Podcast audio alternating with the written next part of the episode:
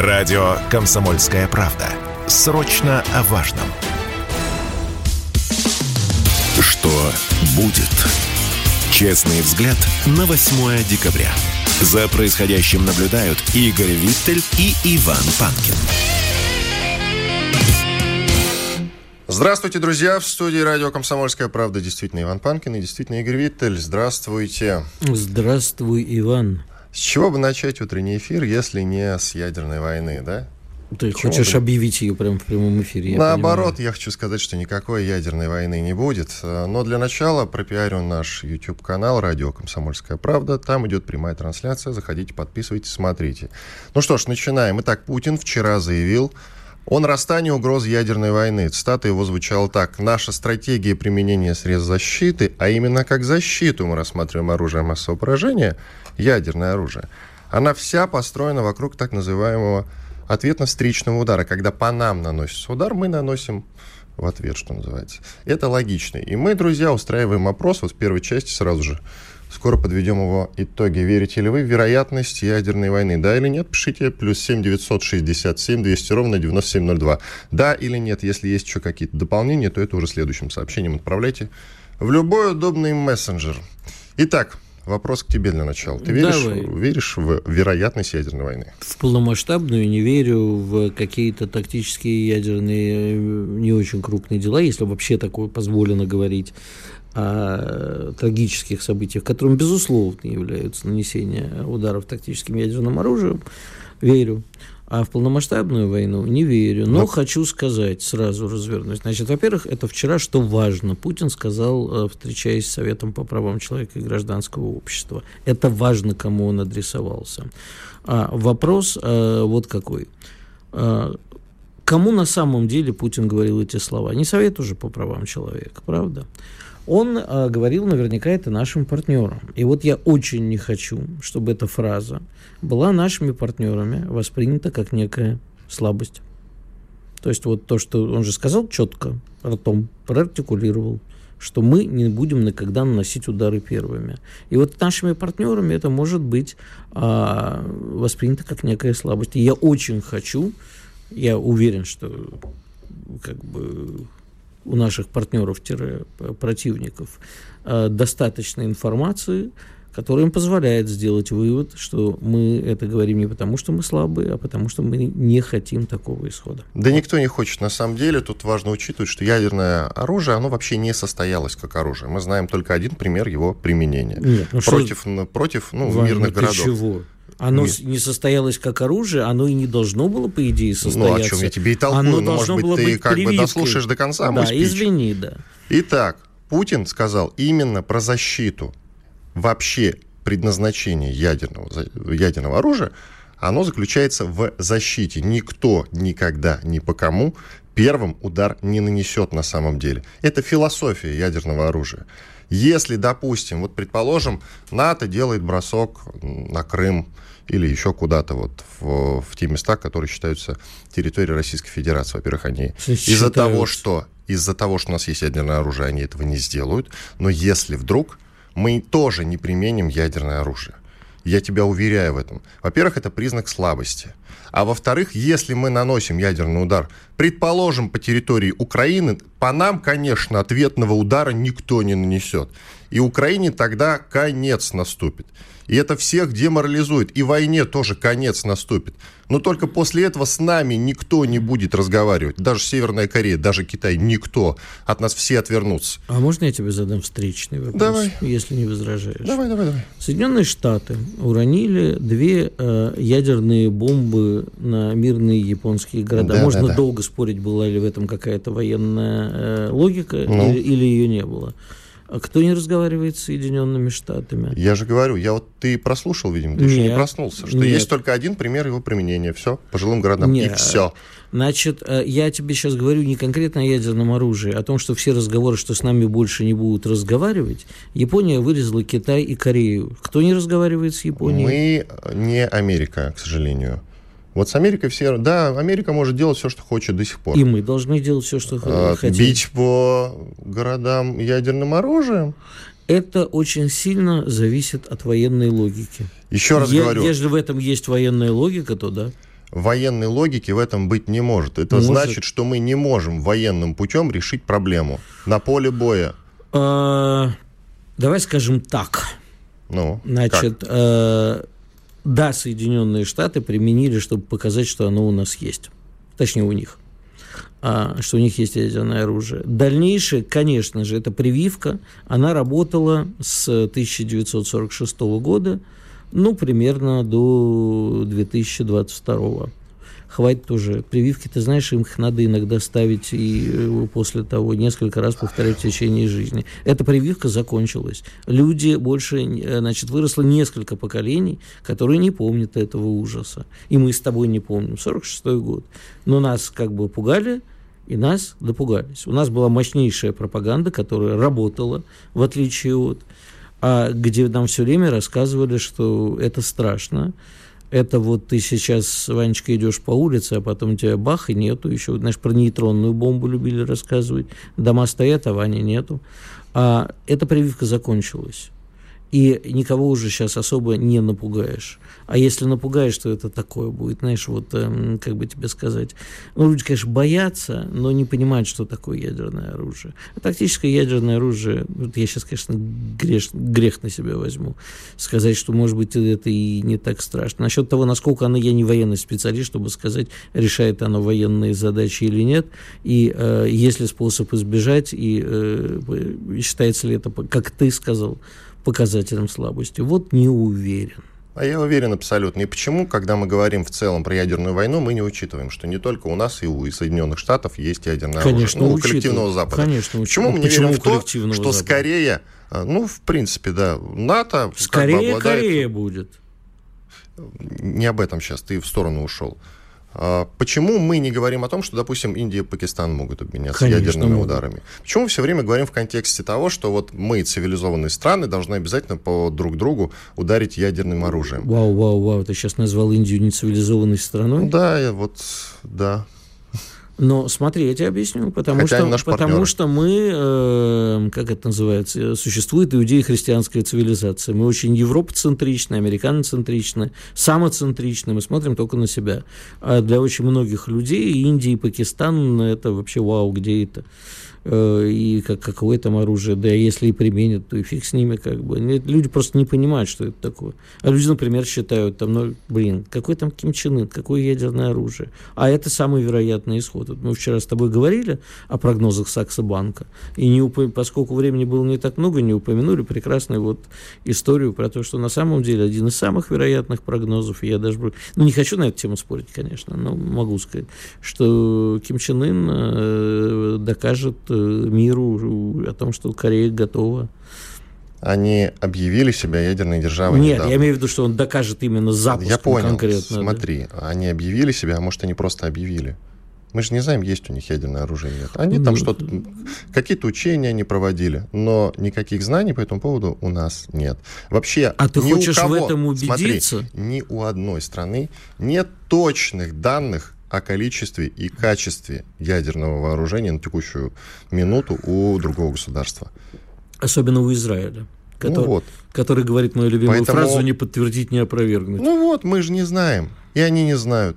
Да никто не будет это вооружение применять. Проще ковровые дава- бомбардировки А устроить. давай тогда вернемся к логике разоружения, встретимся с Соединенными Штатами и другими ядерными державами и начнем, как э, я вот за, хорошо застал это время, начнем разоружаться взаимно. Будут ездить комиссии, смотреть за уничтожением оружия. Давай, может быть, тогда Нет, так, это если тоже ни к смысла нету. Мы уже один раз попробовали, ничего из этого хорошего не получилось. Спасибо Горбачеву, конечно. Я думаю, что Э, йоу, йоу, подожди. это в Ты- прошлое все. Ты, ты э, говоришь о том, что это не работает? Как бы никому ядерное оружие Показывать не не нужно? надо. Это и должно оставаться тайной. Я вот А. о чем говорю. А что не так? Ты такой загадочный сегодня. Нет, а что с этим не так? Да нет, я... Я, Я сказал, что ни у одной страны нет конкретных точных сведений о количестве и качестве ядерных вооружений у других стран. А я думаю, что есть, просто они не выходят в публичное пространство. Э, Это вероятно, но все-таки я с тобой не соглашусь. Давай уже какие-то хоть промежуточные итоги наших опросов Промежу- проведем. Промежуточный... э, А, опрос ты хочешь? Опрос, Да, да, да. верите ли вы в вероятность ядерной войны. Вот э, если смотреть в общий а чат можно я угадаю, для сообщений, ну давай, в общий чат для сообщений я смотрю. 50 на 50 примерно. Нет, э, верят в угрозу ядерной войны 67% нашей аудитории, а если мы заходим на наш канал «Радио Комсомольская правда» в YouTube, там тоже опрос э, в районе чата.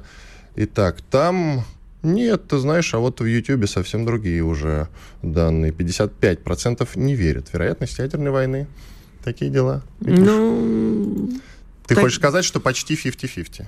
Нет, я хочу сказать, что на самом деле я ожидал, то есть я угадал примерно, ну, относительно угадал результаты, по крайней мере, в YouTube, но при этом для меня странно, что такое большое количество верит. Ну, смотри, еще, давай подытожим. У нас давай. как раз осталась минута. То есть Владимир Путин заявил об этом в качестве месседжа для Запада. Ну, по идее, да, вряд ли он это... Ну, или хотел, конечно, успокоить наш народ, но наш народ и так верит, что мы первыми не начнем. Я, я так думаю. Я тебе так скажу, никто первым, вот если мы берем э, западные страны, включая Россию, никто первым не развяжет ядерную войну. Абсолютно с тобой не согласен, но об этом потом, наверное, поговорим. Об этом а, потом мы уже не поговорим, потому что далее мы будем обсуждать заседание Совета по правам человека. Саш Коц, наш военкор, он теперь входит в состав э, Совета по правам человека, должен выйти на связь, рассказать, как прошло вчерашнее заседание. Ван Панкин, Игорь Виттель с вами. Через две минуты продолжим. Оставайтесь на радио «Комсомольская правда». sportkp.ru о спорте, как о жизни. Что будет? Честный взгляд на 8 декабря. За происходящим наблюдают Игорь Виттель и Иван Панкин. Да, продолжаем наш эфир. Как и анонсировали, в этой части поговорим о заседании Совета по правам человека, который прошел накануне. Владимир Путин его провел. Там присутствовали новые члены, среди них Александр Коц, журналист «Комсомольской правды». Он сейчас с нами на связи. Саш, привет. Да, доброе утро. Расскажи, пожалуйста, тебе в новинку было выступать? Ты первый раз вчера участвовал вот в заседании Совета по правам человека. Какие у тебя общие впечатления для начала? А я не выступал. Да, да, нет, я, я, я сначала сказал выступал, а потом поправил, что, в принципе, какие у тебя впечатления вот от вчерашнего заседания? Ты знаешь, меня на самом деле, для меня было откровением, что, оказывается, столько много народу занимается проблемами военных, э, которые участвуют в зоне специальной военной операции в боевых действиях. Э, я не думал, что, оказывается, в разных уголках страны есть э, правозащитники, которые решают э, проблемы простых людей в погонах. А, оказывается, это так. И поднимают действительно серьезные вопросы. То есть мне, с одной стороны, а, конечно, обидно, что э, время было ограничено. А, Сторожилы говорят, что бывали заседания совета, которые длились и в два раза больше, и по пять часов, и по семь часов. Вчера там что-то около трех было.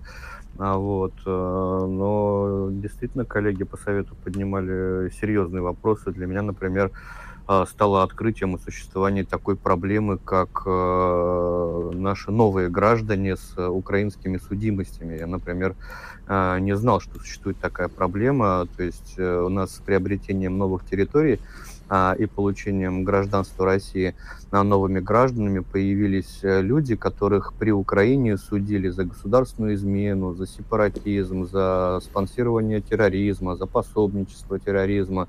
Ну, то есть это врачи, учителя, госслужащие, которые а, были осуждены по политическим мотивам за там, инакомыслие, за а, поддержку русского мира, за любой намек на поддержку России. И они с этими судимостями остались, и эти судимости, оказывается, сейчас висят в, во всех российских базах, и эти люди а, поражены в правах, потому что были осуждены по а, тяжким статьям, и они там не могут а, быть предпринимателями, не могут быть опекунами, ну, в общем, там ц- ц- целый ряд а, ограничений, которые э, следуют в связи с э, непогашенной судимостью по тяжкой статье. Вот. Александр, и, и наши... э, добрый день, да. это Игорь Виттель, хотел вам задать вот э, вопрос. Э, скажите, пожалуйста, а вы как видите для себя решение этой проблемы? Но... Вот сами бы вы как ее решали? Я никак ее не решал, я о ней ничего не знал. Я не узнал вчера. Нет, но сейчас, когда вы узнали, у вас есть какие-то мысли на том, как э, решать такие проблемы? Но эта проблема была озвучена перед президентом, и, наверное, у президента должны быть мысли о том, как решить эту проблему. Поэтому она и озвучивалась перед главой государства, и глава государства, вот если вы меня не перебили, я бы закончил. Извините, глава пожалуйста. государства сказал, что действительно это какая-то Э, совершенно странная ситуация, э, и э, эта проблема должна быть решена, с людей должна быть снята судимость за отсутствием состава преступления и соответствующее поручение президент пообещал дать Генеральной прокуратуре Российской Федерации. Саша, еще по телеге разгоняется информация о том, что как раз на вчерашнем заседании по правам человека о правах человека-то говорили в меньшей степени, как раз больше политических заявлений было сделано. Ты что скажешь на этот счет? Ну, это неправда. Очень много говорили не только о правах человека, причем как военного, так и гражданского. А, в зоне специальной военной операции много говорили о некоммерческих а, организациях, а, поднимались другие темы. Ну, понятно, что ну, мне кажется, когда обсуждаются такая тонкая материя, как правозащита, она идет в связке с политикой. И понятно, что президент озвучивал какие-то политические вещи, тем более, что многие члены Совета а, по правам человека э, воспользовались э, моментом и, и задавали неправозащитные вопросы, ну, в том числе, например, будет ли Россия применять ядерное оружие, да, а, но, как мне кажется, такие вопросы, как а будет ли вторая мобилизация, ну, это вот что, правозащита или это, или это политика, ну, то есть иногда сложно отделить права человека от э, политики. Ты первый раз выступал, ты как-то общался, познакомился с коллегами по Совету по правам человека?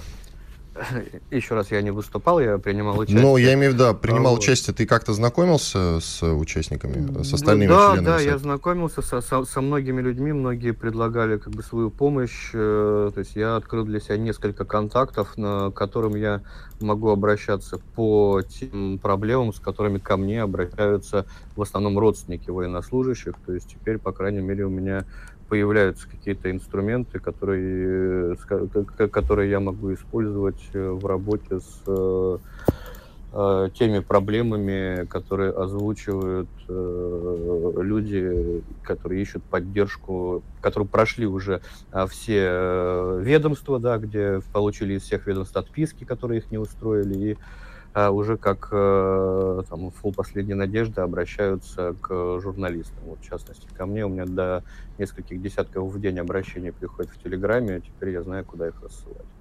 Скажите, Александр, э, вот вчера глава государства сказал, что стоит подумать над, созда- над созданием специального органа, чтобы фиксировать и проводить расследование преступлений украинских военных, особенно ударов по жилым кварталам. Как вы относитесь к этой инициативе, как вы видите ее воплощение в жизнь?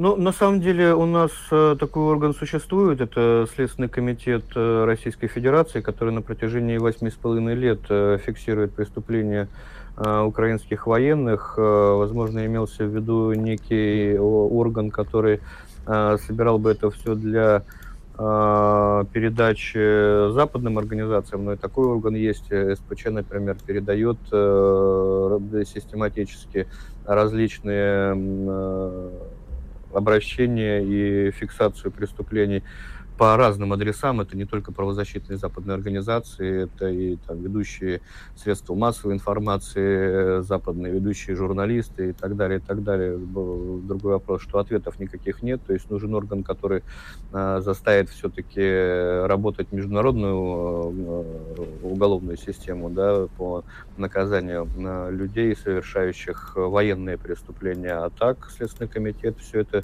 как, как каждый обстрел фиксирует, каждый какие обстрелы ложатся в отдельную э, папочку. Я как-то видел э, комнату, в которой э, хранятся дела, э, скопленные за восемь с половиной лет э, в Следственном комитете. Но это внушительный объем, и, честно говоря, вот восемь с половиной лет над ними посмеивались, типа, зачем вы заводите уголовные дела на людей, которые априори вам недоступны, но вот оказывается все-таки доступны. Другой вопрос, что а, даже осужденные по тяжким преступлениям, даже к высшей мере наказания э, становятся объектами обменов, э, как это было с, с иностранными наемниками, осужденными за Мариуполь. Но таковы реалии войны, нам главное вытащить своих людей. Саш, уточнение от слушателей. Вопрос к тебе. А как Александр и когда он будет находить время для написания докладов э, в СПЧ, если, допустим, он постоянно в командировках? Вот такой вопрос от наших слушателей. Ну, я надеюсь, что работа в СПЧ не заключается исключительно в написании докладов. Да? Действительно, у меня, когда я нахожусь в командировке, времени на это немного. Мне главное выстроить э, механизмы взаимодействия с другими членами совета, э, ну, чем я, собственно, вчера и занимался, чтобы при э, минимуме времени, которое у меня есть во время работы в зоне специальной военной операции, я все-таки имел возможность какие-то проблемные вопросы от своих подписчиков направлять туда, где у людей время есть для решения этих проблем. Не только время, но и ресурсы, потому что у меня собственно, этих ресурсов нет, но вот вопросы, которые я хотел вчера озвучить, и конкретные частные примеры, э, с которыми я пришел, там, с целой папочкой, да, со своей, а, они были переданы главе совета, соответственно, эти а, э, э, эта папочка пойдет либо в администрацию президента на главу государства, либо в соответствующие ведомства, чтобы там уже в ручном режиме решали эти частные примеры, да. Жалко, что не, не удалось озвучить как бы обобщающие, да, э, вот эти пункты, болевые точки, о которых я хотел сказать, но мне было сказано, что их донесут до главы государства. В конце концов, есть и другие форматы общения э, с президентом, которые в этом году проходили дважды, я надеюсь, что Э, они продолжатся. И то там, хоть и не публично, но все проблемы до президента доносятся. Спасибо, Александр Кот, специальный корреспондент «Комсомольской правды», новоиспеченный член Совета по правам человека. Был с нами на связи. Продолжаем. Э, Игорь, у нас как раз минута осталась. Тут, знаешь, самый любопытный момент из тех заявлений, которые были сделаны Владимиром Путиным, это вопрос, не изменилась ли его позиция против э, возвращения смертной казни. А вот ты как считаешь, Снятие моратория нам нужно или нет? Нет. Почему? Потому что сразу. я на протяжении последних 30 лет, это очень смешно, у меня поменялись все убеждения, а вот э, то, что смертная казнь не должна быть применена государством, я за самосуд, я тебе уже вчера это говорил. Э, государство не должно обладать э, монополией на смертную казнь. А ведь не так давно Дмитрий Медведев, которого ты читаешь, как раз говорил о том, что снятие моратория необходимо хотя бы для военных преступников и диверсантов. Послушай, ну это не я говорил, ты мне задал вопрос. Я с уважением отношусь отношусь к Дмитрию Анатольевичу, он считает так, я считаю по-другому. Ладно, Иван Панкин, Игорь Виттель, делаем небольшой перерыв. После полезной рекламы, хороших новостей продолжим. Оставайтесь с нами на радио «Комсомольская правда». Радио «Комсомольская правда». Срочно о важном. Что будет? Честный взгляд на 8 декабря. За происходящим наблюдают Игорь Виттель и Иван Панкин. Иван Панкин и Игорь Виттель, мы продолжаем. Ну, что-то Игорь хочет Я хочу сказать, да, я хочу я обратить... хочу сказать, дайте мне Дайте сказать. мне сказать. Я Говори. хочу сказать, что президент никогда не говорит ничего просто так. И вот вчера а вот ты посчитал, что смертная казнь самая важная. А у меня, конечно, там много, э, я считаю, что там много чего важного, но неожиданно опять всплывает тема Польши. Прямо вот на Совете по правам человека говорят, националистические элементы в Польше спят и видят, чтобы забрать западные территории, которые Украина получила благодаря решениям Сталина после Второй мировой войны. Ну, Нарышкин об этом говорил. Да, накануне. именно, угу. я подчеркиваю, говорил Нарышкин, теперь говорит Путин. Мне сдается, как было сказано у что у нас горит сажа. Почему-то Польша и западная часть Украины стала э, такой мейнстримной повесточкой. Значит, что-то будет происходить. Прекрасно. Давай теперь к другой теме, потому что там, где Польша, там Германия. Логично. Нет, но, но, но да. Но... Немецкая полиция, это эпичная новость, друзья. Немецкая полиция пресекла попытку госпереворота в Германии. Вот так вот, казалось бы, да, самая ведущая, ведущая страна в ну, а что, не, не люди, что ли? Действительно. Итак, полиция Германии накануне провела масштабную операцию против правых экстремистов, которые планировали штурм Бундестага и госпереворот. Об этом говорится в сообщении Федеральной прокуратуры. Задержаны 25 человек. Аресты прошли, внимание, в семи федеральных землях, а также в Австрии и Италии. Но это, это эпично, на самом деле. Там какая-то, Ты кстати, среди задержанных... Кор, да, корни сказать, да. Они все время намекают, с, что русские за всем этим среди стоят. Среди задержанных россиянка, называется только имя, Виталия. Все. Ну и Б, видимо, первая буква в фамилии. Такие дела. Подключаем к нашему разговору Андрея Картунова, генерального директора Российского совета по международным делам. Андрей Вадимович, здрасте. Добрый день. Насколько все серьезно, скажите, пожалуйста. Германия все-таки, это там, я не знаю, не ЮАР какой-нибудь. Ну, я думаю, что в любой стране мира, а, включая и Россию, и Соединенные Штаты, и Германию, а, можно найти несколько дюжин фриков, а, которые выступают за восстановление старого порядка. Ну, в данном случае восстановление Второго рейха образца 1871 года. Посмотрите на то, кого, собственно говоря, арестовали. Это, безусловно, маргиналы. Это в основном люди старшего поколения.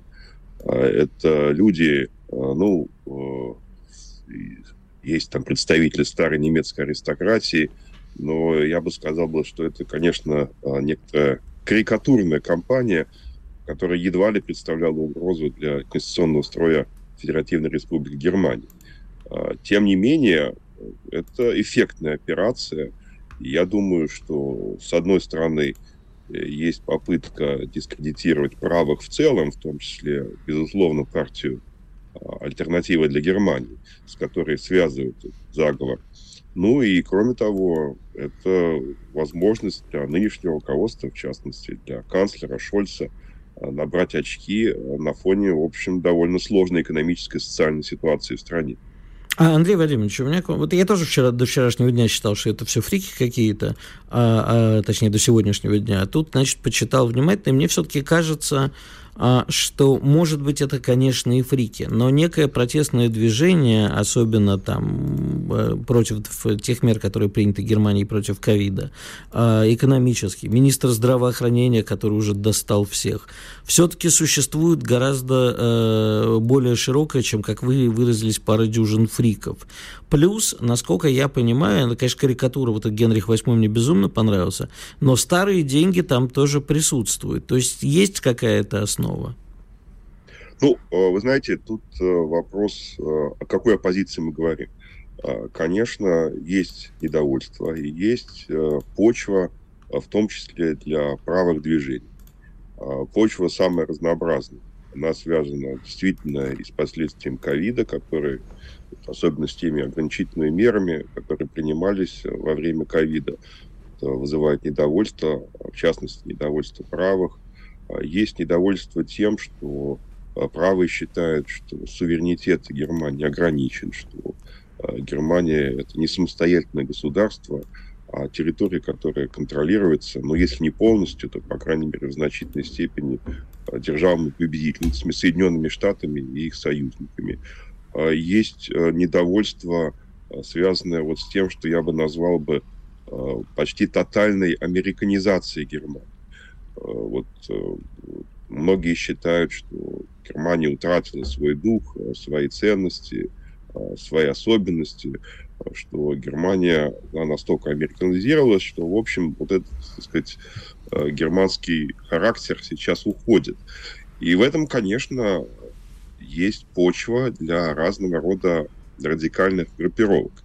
Но в основном вот такие настроения, они эксплуатируются, э, скажем так, системными э, партиями э, права толка.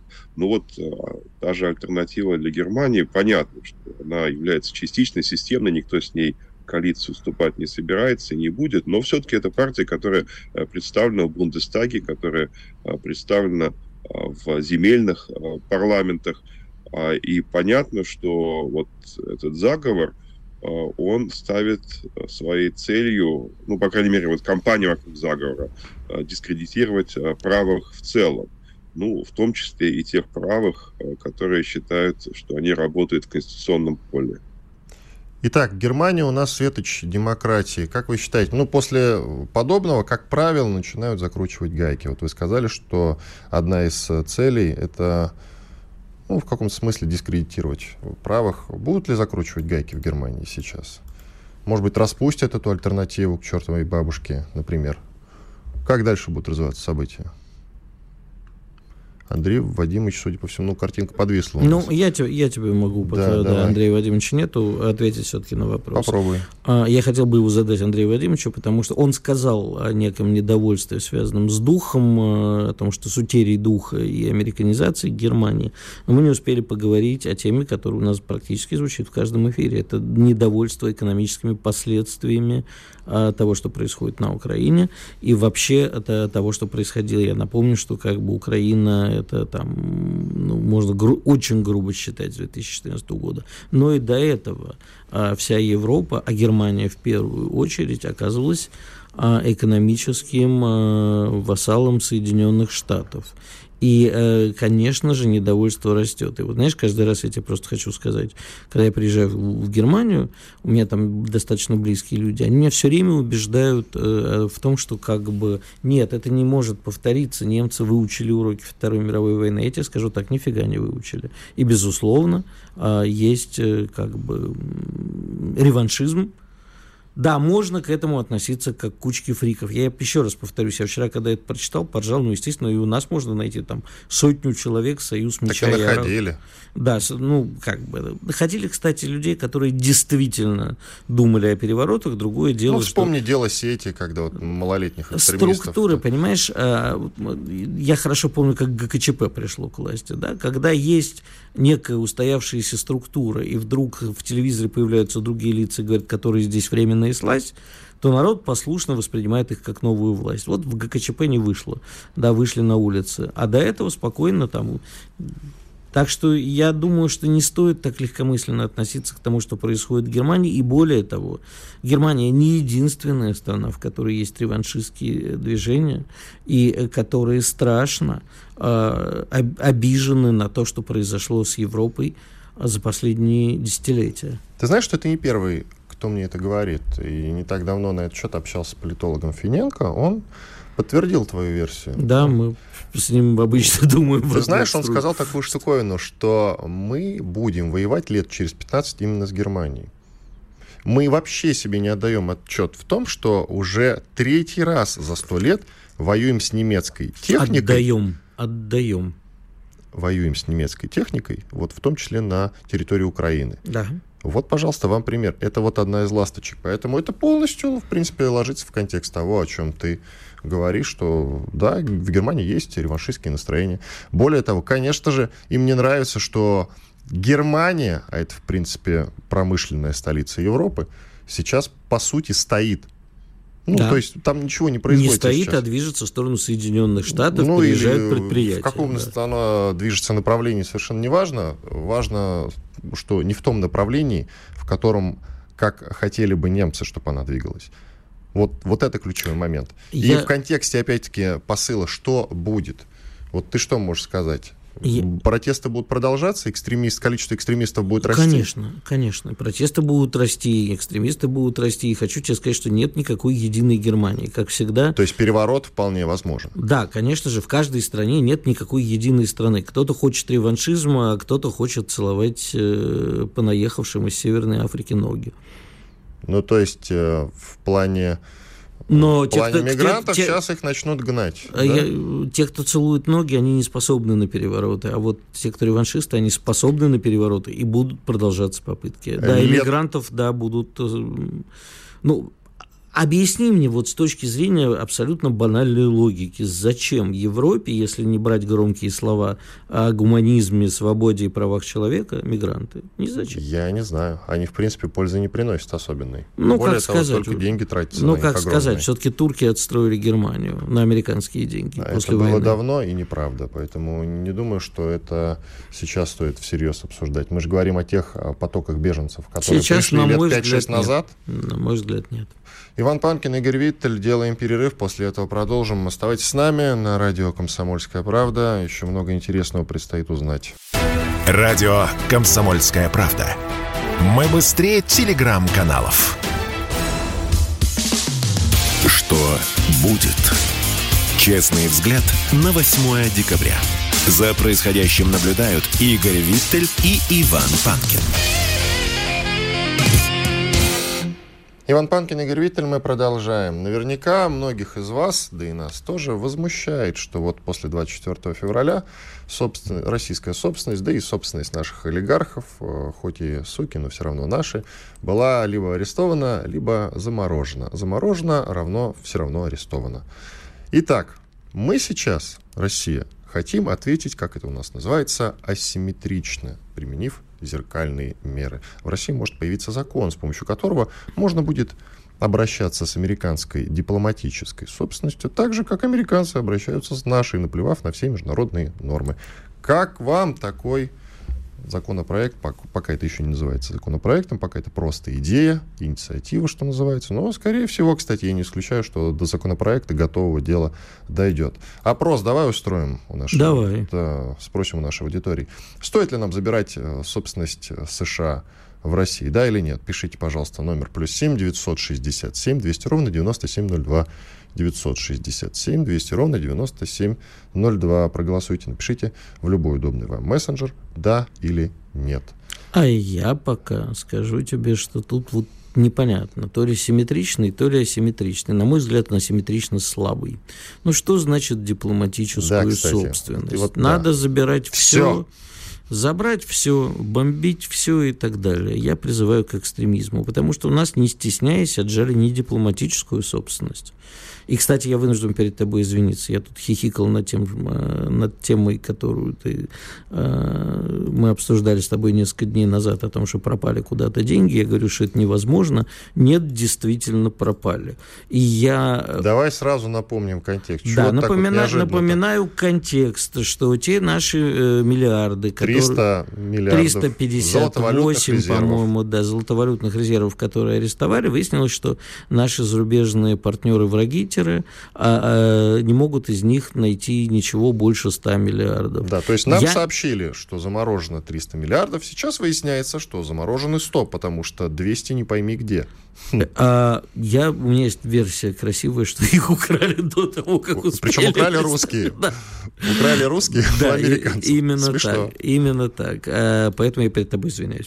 А, но по-прежнему не понимаю, как это технологично, технически вообще могло быть сделано. А что касается вот этого, я считаю, что, а, безусловно, нам надо отвечать действительно асимметрично. Не асимметрично слабо, а асимметрично сильно. И действительно начать не только у США, Европа есть. Все государства, которые входят в список враждебных, вся их недвижимость в России, к сожалению, там, ну, не то, чтобы вот прямо какие-то миллиарды, на 358, я думаю, не наберется, но все надо забрать. Хорошо. Ты говоришь, надо отвечать асимметрично. Давайте в полной мере тогда отвечать асимметрично. Раз уж идти, то идти до конца. Давайте тогда иностранцев из России гнать, которых по-прежнему все-таки в России довольно много. Давай их выгонять из России. Вот это меня, кстати, Давай... удивляет. Заходишь Чего? в бар, а там полно сидит американцев. Ну как? Ну, всяких иностранцев, я уж не знаю, я у них не спрашивал. Нет, я, конкрет, я, я конкретно э, пообщался ради интереса, ждал человека, и вот э, смотрю, вокруг меня сидят американцы так, в обеденный перерыв. Как они себя чувствуют? Все в порядке? Все, у них все хорошо. Да. И гоним прямо... Их, гоним их отсюда? Не то чтобы гоним, ну, как бы, ну, а зачем? Может быть, тут люди патриоты России. Ты знаешь, сколько среди...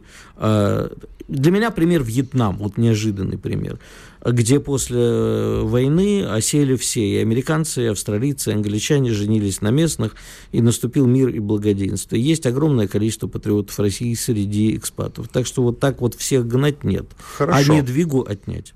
Не двигу отнять у тех, кого не гнать. И активы, да. Не гоним, Нет, ну, подожди, вот я, тут знаешь, я тут, наверное, даже с президентом поспорил. Он вчера сказал, что не будем разрывать отношения с Вашингтоном, а мне кажется, что уже пора переходить к экстремизму и разрыву да ты что? типа отношений. Так они нас могут признать государством, и я тебе больше спонсором скажу. терроризма. А может быть, ты когда-нибудь видел, есть прекрасный особняк посла Великобритании на набережной. Это просто невероятно красивый дом, я претендую. Угу. Пусть отнимут у него, отдадут мне. Итак, по порядку, значит. Они в ответ, мы же любим обмениваться вот этими ответными мерами, они в ответ могут нас все-таки признать государством, спонсором терроризма тогда, в таком случае. Далее, если мы идем, после 24 февраля Э, патриот, не патриот Америки, а многие наверняка из тех, кто жили и, может быть, продолжают жить на Западе, в той же Америке, их поувольняли с работ просто по факту гражданства. Я знаю пример из Бельгии, когда человека, который работал пекарем и уже 30 лет жил в Бельгии, взяли и выгнали с работы. Хотя он уже на русском-то толком не говорил, язык забыл. Его просто взяли, ну, потому что русские его выгнали с работы. Как тебе такой пример?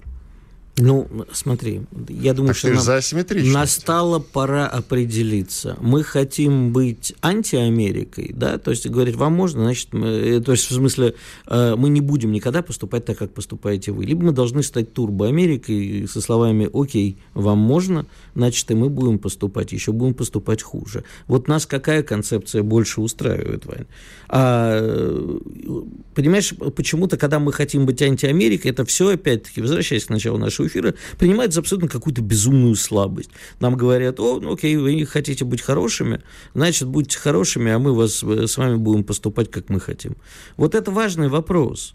Понимаешь, ты помнишь, что президент сказал в свое время про косу? Ребята, вы открыли очень плохую табакерку.